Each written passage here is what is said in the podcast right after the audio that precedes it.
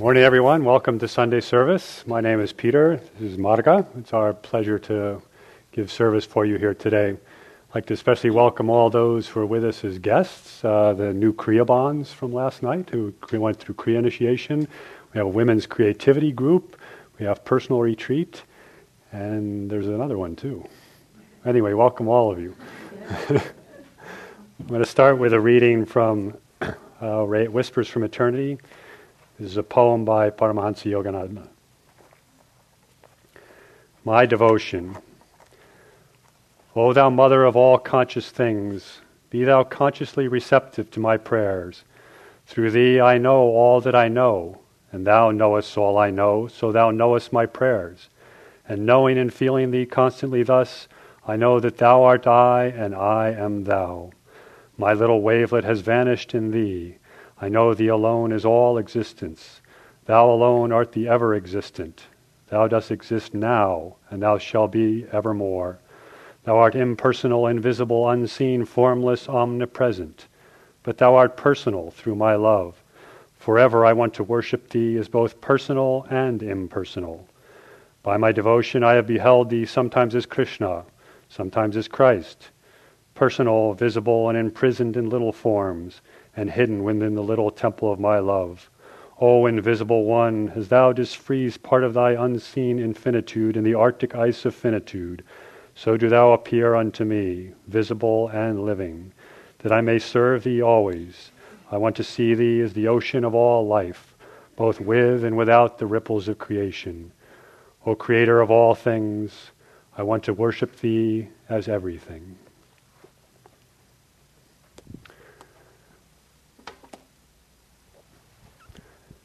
Yogananda used to say, attitude on the spiritual path is everything.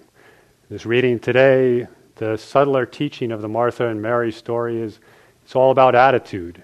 It's not so much about what she was doing, because obviously she was doing a good thing. She was hosting a master in her house, having divine satsang with devotees, and was serving heroically in the kitchen to help these devotees. There's always people serving heroically in the kitchen. We have people right now back there serving heroically in the kitchen. And especially on Mother's Day today, I want to acknowledge all those mothers who are always serving heroically in the kitchen.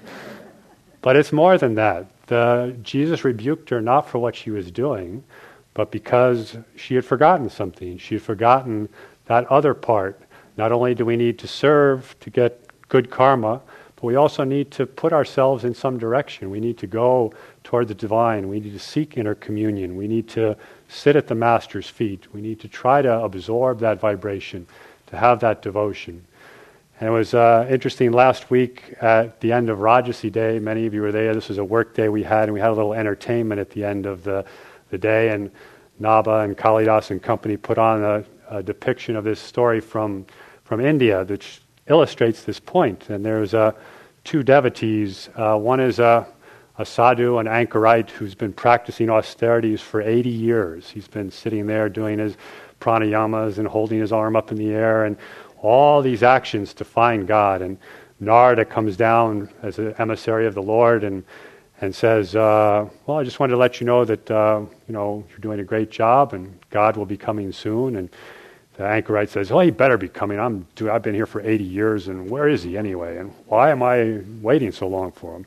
And then Narada goes and sees another person there, who's this drunkard who's sort of weaving around, and he's trying to put some fence posts in, and he goes, "Oh, Narada, yes, uh, God and I are just trying to stick these fence posts in the ground here, and isn't it wonderful?" And Narada goes, "Well, the Lord will be coming soon." And so then he goes back to God, and God sends him back again to test these ones to see which is the true devotee. And he says to the anchorite who's been practicing for 80 years, he says, uh, Well, God will be here shortly, just as soon as he finishes passing millions of elephants through the eye of a needle. And the anchorite looks at him and said, Passing elephants through the eye of a needle? What? That's it. I'm finished with God and all his crazy crowd. This is ridiculous. I'm going back to my worldly life. And Narada's a little taken back by this. And then he goes to the other, the one who he thought really wasn't a very good devotee, and he says, Oh, the Lord will be here as soon as he finishes passing the elephants through the eye of the needle. And the devotee just goes into ecstasy and he says, Oh, he who can create the worlds, who is all powerful, he'll be finished in an instant passing elephants through the eye of a needle, and he'll be with me in just a moment.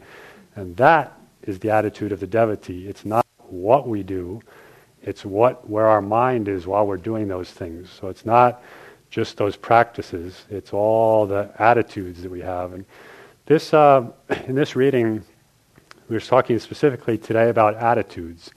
And attitudes are part of our consciousness, part of our consciousness, how we perceive, how we act, how we think in the world, how we interact with what comes our way. That's all our consciousness. And what happens when we start out on this long soul's evolution, or if you want to think about even in this life, it's, it's like a newly graded, clean slope. And it's all just fresh and level. Prakash can appreciate this, I'm sure.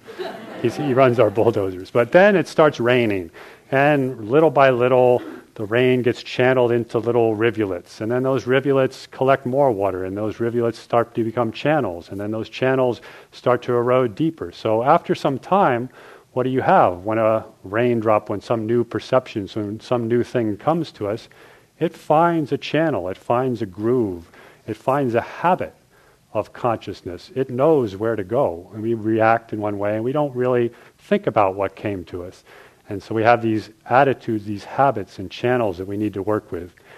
And most of us here in this room have probably, I could say, are somewhere on the spiritual path. And if you think of the our spiritual path as we're, we're piloting our airplane of self realization. We're trying to get to the other side of the continent, to the ocean of bliss.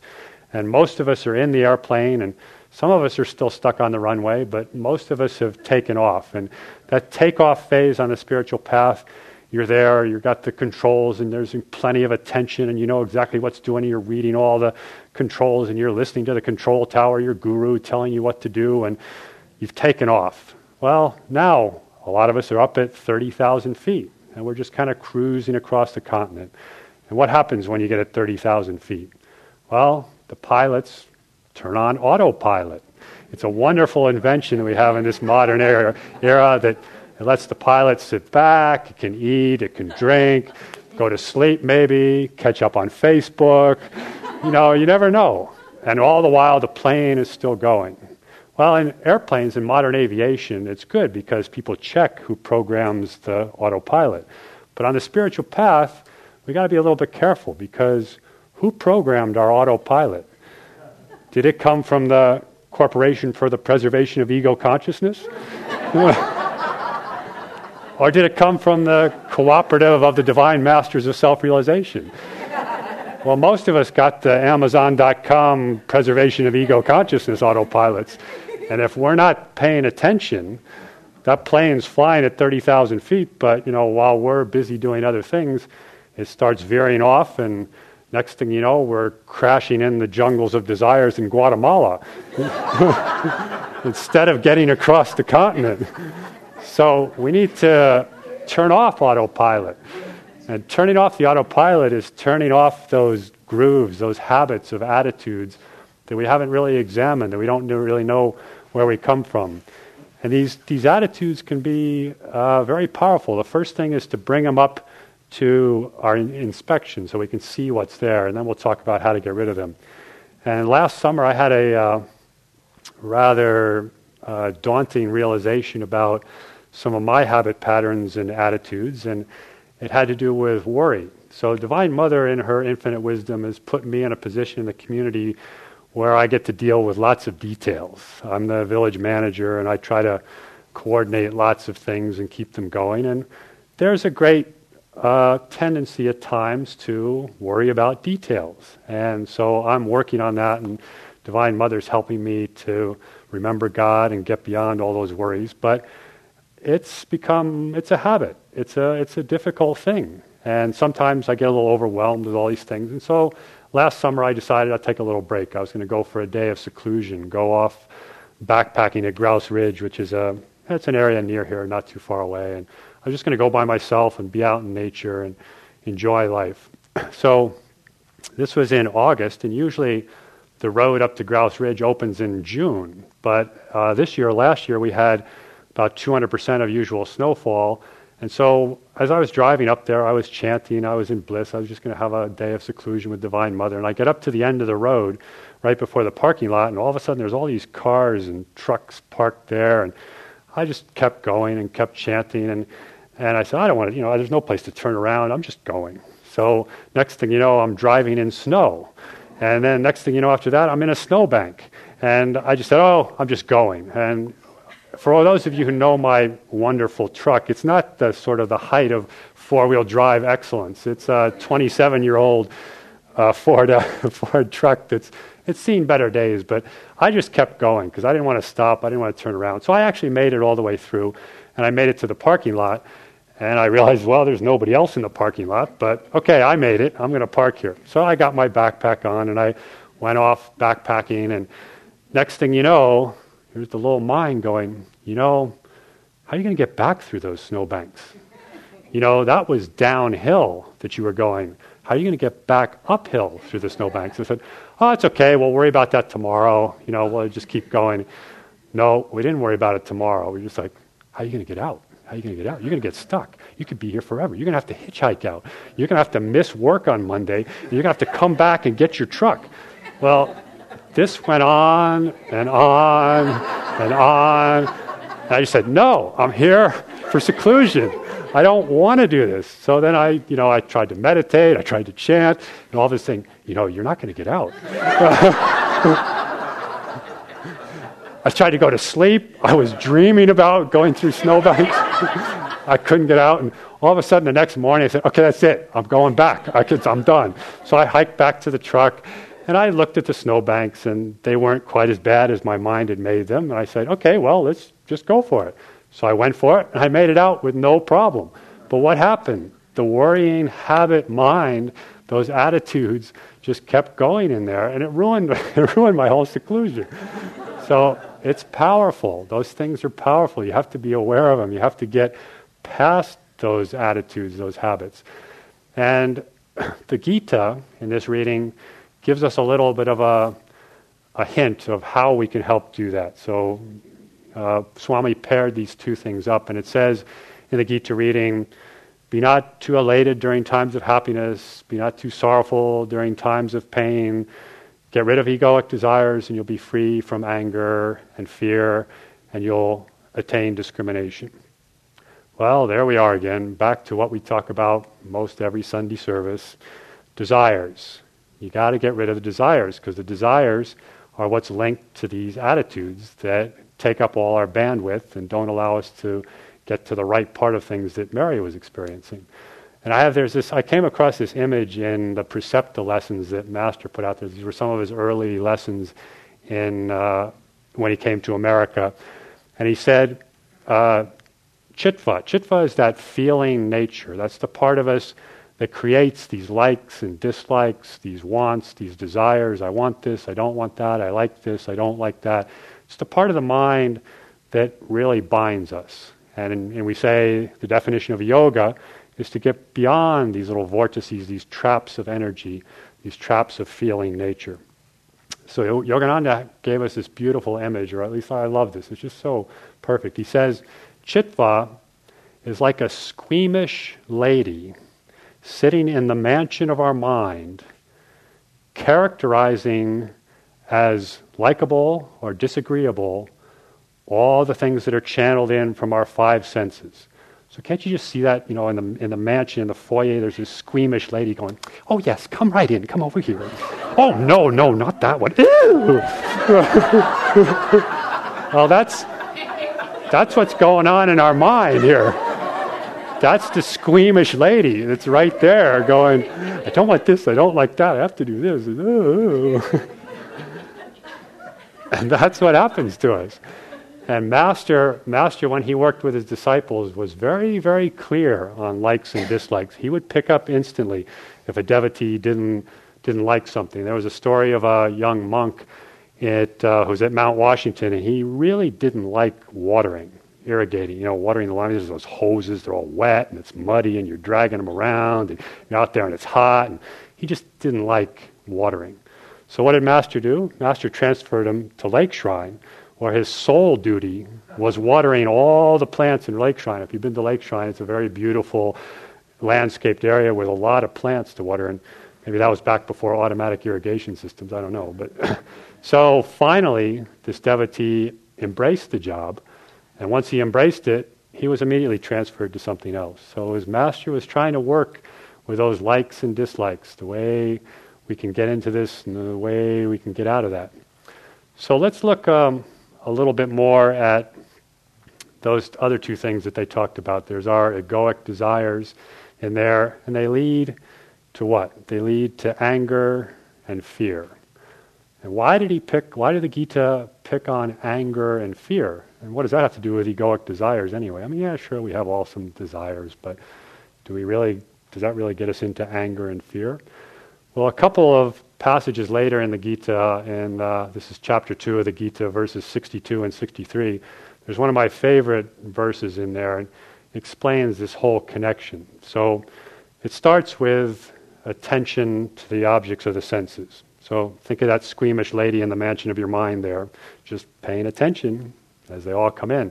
So if you're focused on material desires, that leads to attachment to those material desires. That's where your mind, where you start going. That's the groove in your eroded slope. That's where all your attention goes. Once there's an attachment to those desires, what happens next? Cravings, a strong desire, a craving for certain things. And then once that craving and desire comes, it's inevitably not going to be fulfilled. And when that fulfillment doesn't come, anger comes in. Anger, the definition that Master gave for anger was unfulfilled, it results from unfulfilled desire. That emotion comes up. Once anger comes in, delusion comes. We lose, we start to lose focus. We get into delusion. We've learned, we've stopped learning, and we've stopped remembering all those wonderful teachings we have. After delusion, we forget the true nature of ourself. I mean, we know at some place, studying on the spiritual path, we know we're part of a higher self. We know where we're going. Once delusion sets in, you forget about the higher self. Once you've forgotten about the higher self, what happens? You lose discrimination. As it talks about in that Gita reading, when you have, when you can get free of egoic desires, when you can be even minded, you get discrimination. What's discrimination? Discrimination is the ability to choose what you want to do. Am I going to go for what's expansive, for what's higher? Will this action, will this thought lead me that way? Or will it lead me the other way? That's the power of discrimination. We can look, we can analyze which way do we want to go. When you've got anger, delusion, forgetfulness of the self, you lose discrimination. What happens once you lose discrimination? Annihilation of the spiritual life. So there it is. Started with a focus on desires, went right through anger, and next thing you know, your spiritual life is annihilated. So it's important to pay attention to these things. And most of us, myself included, would say, especially those who live in a spiritual community or on a spiritual life, say, you know, I'm not an angry person. I don't I don't give in to angry. It's it's very rare that you will walk around this village or most places and see somebody just throwing a tantrum and ranting and raving, unless maybe they're two or three years old. But most devotees, when we interact with each other, we don't express a lot of anger. We don't let those things get in there. But anger is thwarted desire, and we have all we all have desires, and they get thwarted sometimes by the nature of desire. So sometimes that anger gets in there, and it's again, it's taking up some of that bandwidth that could be used for devotion, but we're stirring around in anger in there. And again, I had a um, very interesting uh, experience this week about that, and I'll tell this one on myself again. We had, um, I like our old phone system.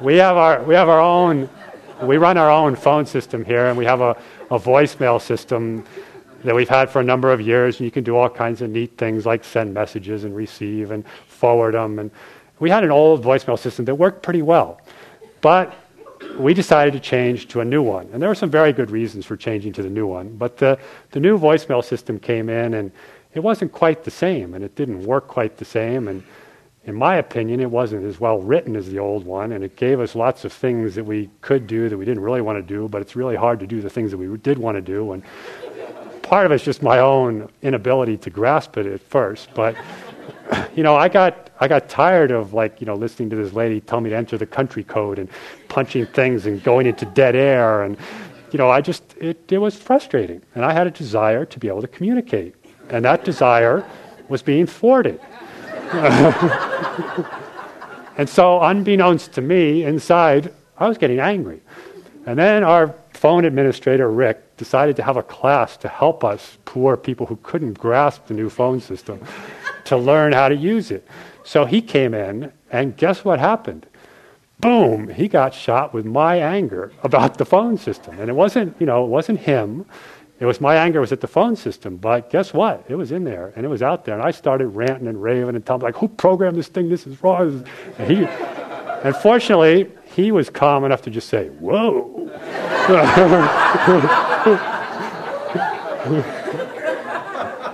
and he didn't he didn't walk out of the room, fortunately, and we kept going with the class. And, and I took a step back and he, he taught me a few neat things like, you know, how I can bypass the three seconds of dead air after my password.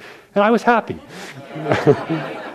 but it taught me a lesson. You know, I don't consider myself an angry person, but there was something going on in there. There was a little anger, which unfortunately he was the lightning rod for, and hopefully we're still friends. but we made it past that one. So anger, be careful of that one. It, it, can, it can eat up inside. You can eat up energy, those thwarted desires. As long as we're having desires and they're being thwarted, there's going to be a little bit of anger. So you need to keep giving that up. You need to get past that. Now let's look at the other one that talk about in this reading, fear. So fear, that's another big one. It's another one that uses up a lot of bandwidth on our channels, and we don't necessarily think about it. And at the basic level, of course, the fear comes back to the fear of preservation of this body, the fear of preservation of life. It's one of the basic instincts, the first chakra that we're born with. And I mean, there was a guy, uh, Ernest Becker, in the 70s, wrote this book, uh, Denial of Death. I mean, he won the Pulitzer Prize for it. And his whole thesis was that our inability as a culture to deal with death and our anxiety around that and our failure to look at our own mortality led to all the problems we have in the society. So, I mean, that was a big one fear of death. I mean, and even as yogis, we know that it's just like taking off a coat. When we leave this body, we leave the coat behind and we go on to the next one. But there's still an attachment there. And for us, it's actually a little more subtle. It gets out to farther attachments, not so much just the body, because we can rationalize that, although it's, it's difficult even for masters when they take that final step. But it gets more complicated, and that's we get attached to our possessions as an extension of our this little egoic self. The the soul attached to the body is the definition of the ego. Well, that that ego also gets attached to possessions, and once you get attached to possessions, you get fearful that somebody's going to take those possessions away. Then you can move out another level of delusion. You get attached to your reputation, and you're a fear. You're fearful for what people are going to think about you, how they're going to react to you. You're going to look like a fool. You don't know what to do. Then you even could go farther and you're, you go out to, to power and wanting to, to control things. And if you can't control those and you don't have that power, you get fearful about that too. And Yogananda said that we really need to practice fearlessness and turn those things back inward, probably in the reverse order of that. So the first one out there is looking at success on the material world and, and fear of not succeeding or fear of not having power. Then you get back to your reputation, and you get back to your possessions, and finally you can give up that freedom to your, your just be fearless in yourself. And Yogananda said, he said, you know, people people recoil from the world because of this fear. They don't want to engage because they want to protect themselves from all those problems that are coming out there. The master said, forget it. When was the last time that you saw a world that was free from suffering, that was free from war, that was free from disease? you know, maybe 12,000 years ago in the highest yuga, but recently, forget it. That's the way the world is.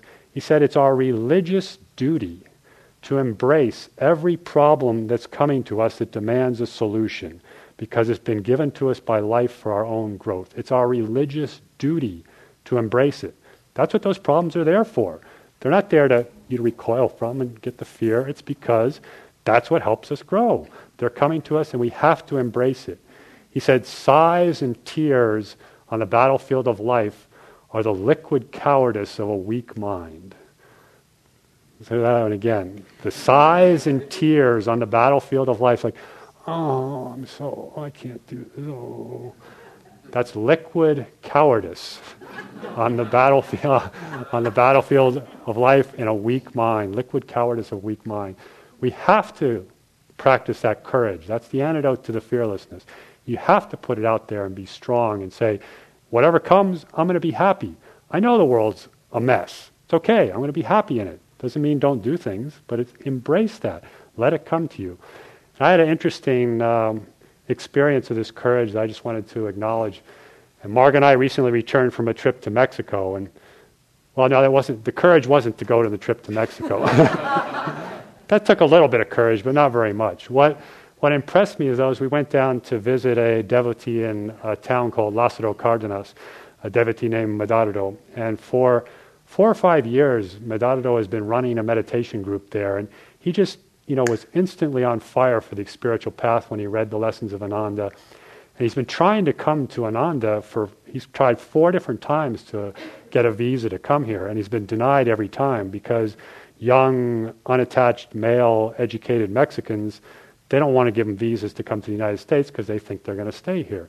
So he's tried, he ended up going to India once, he met Swami, but he's been pretty much on his own down there. And Lázaro Cárdenas is not what you call a hotbed of New Age thought.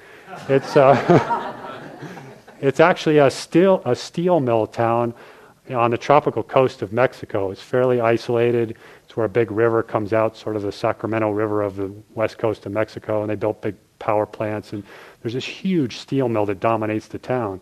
And most of the people in the town are somehow related to the steel mill, and they work three shifts a day, seven days a week, 365 days a year, the steel mill just keeps going.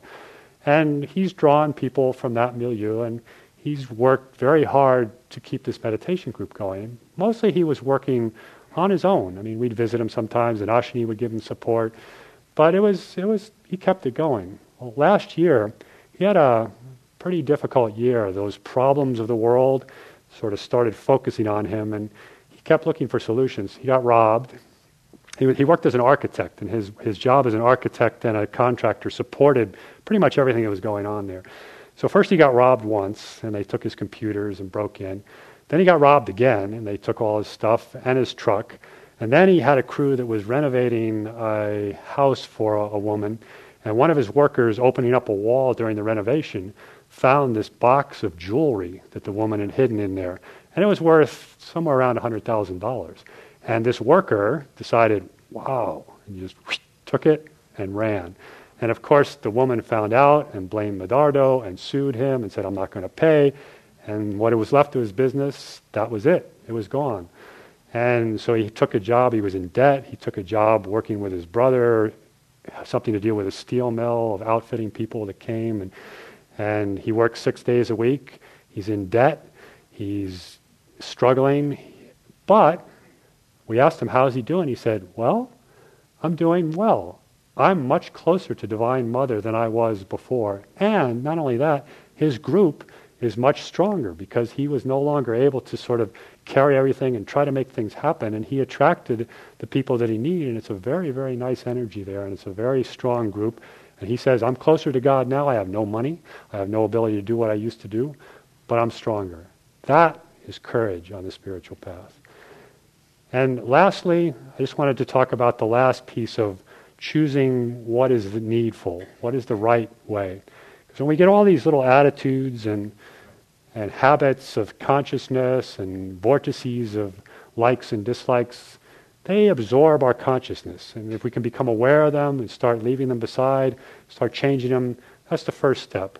But there's another step. That other step is to bring in something higher the devotion, that inner communion that Jesus was talking about with Mary, trying to bring in what is needful, the right part of it, to always aspire to something higher. Why? When we think about it, all those little petty things that's I, me, mine, the ego, that's the only thing that gives reality to the ego, to this close, this bondage, this delusion. It has no reality other than what our own consciousness gives it. Our own consciousness keeps it going. If we break out of that, we go, whoa, there's a big world out there. And you start aspiring to the infinite, no matter how imperfectly you can do that. You talk to God, you talk to the Guru, you, you ask for advice. You ask, you ask God what you should do, you do it with God, and after you're finished, you give the results back to God. You're always aspiring out to something bigger. You think about galaxies. Think about 100 billion galaxies. You know, your little anger about the phone system gets pretty small when you're out there in 100 billion galaxies. Think about the yugas. Think about the ages. Think about the infinitude, about the all powerful nature of God. Dwell on that. Think about the poem Samadhi. Think about that expansion of consciousness. And the more we can start backfilling when we leave space, when we get rid of those wrong attitudes, when you start backfilling with those right attitudes, without what is needful, that devotion, that's what's going to get us to divine realization. We are that infinitude. Get rid of the bad attitudes, bad habits, we'll realize that infinitude.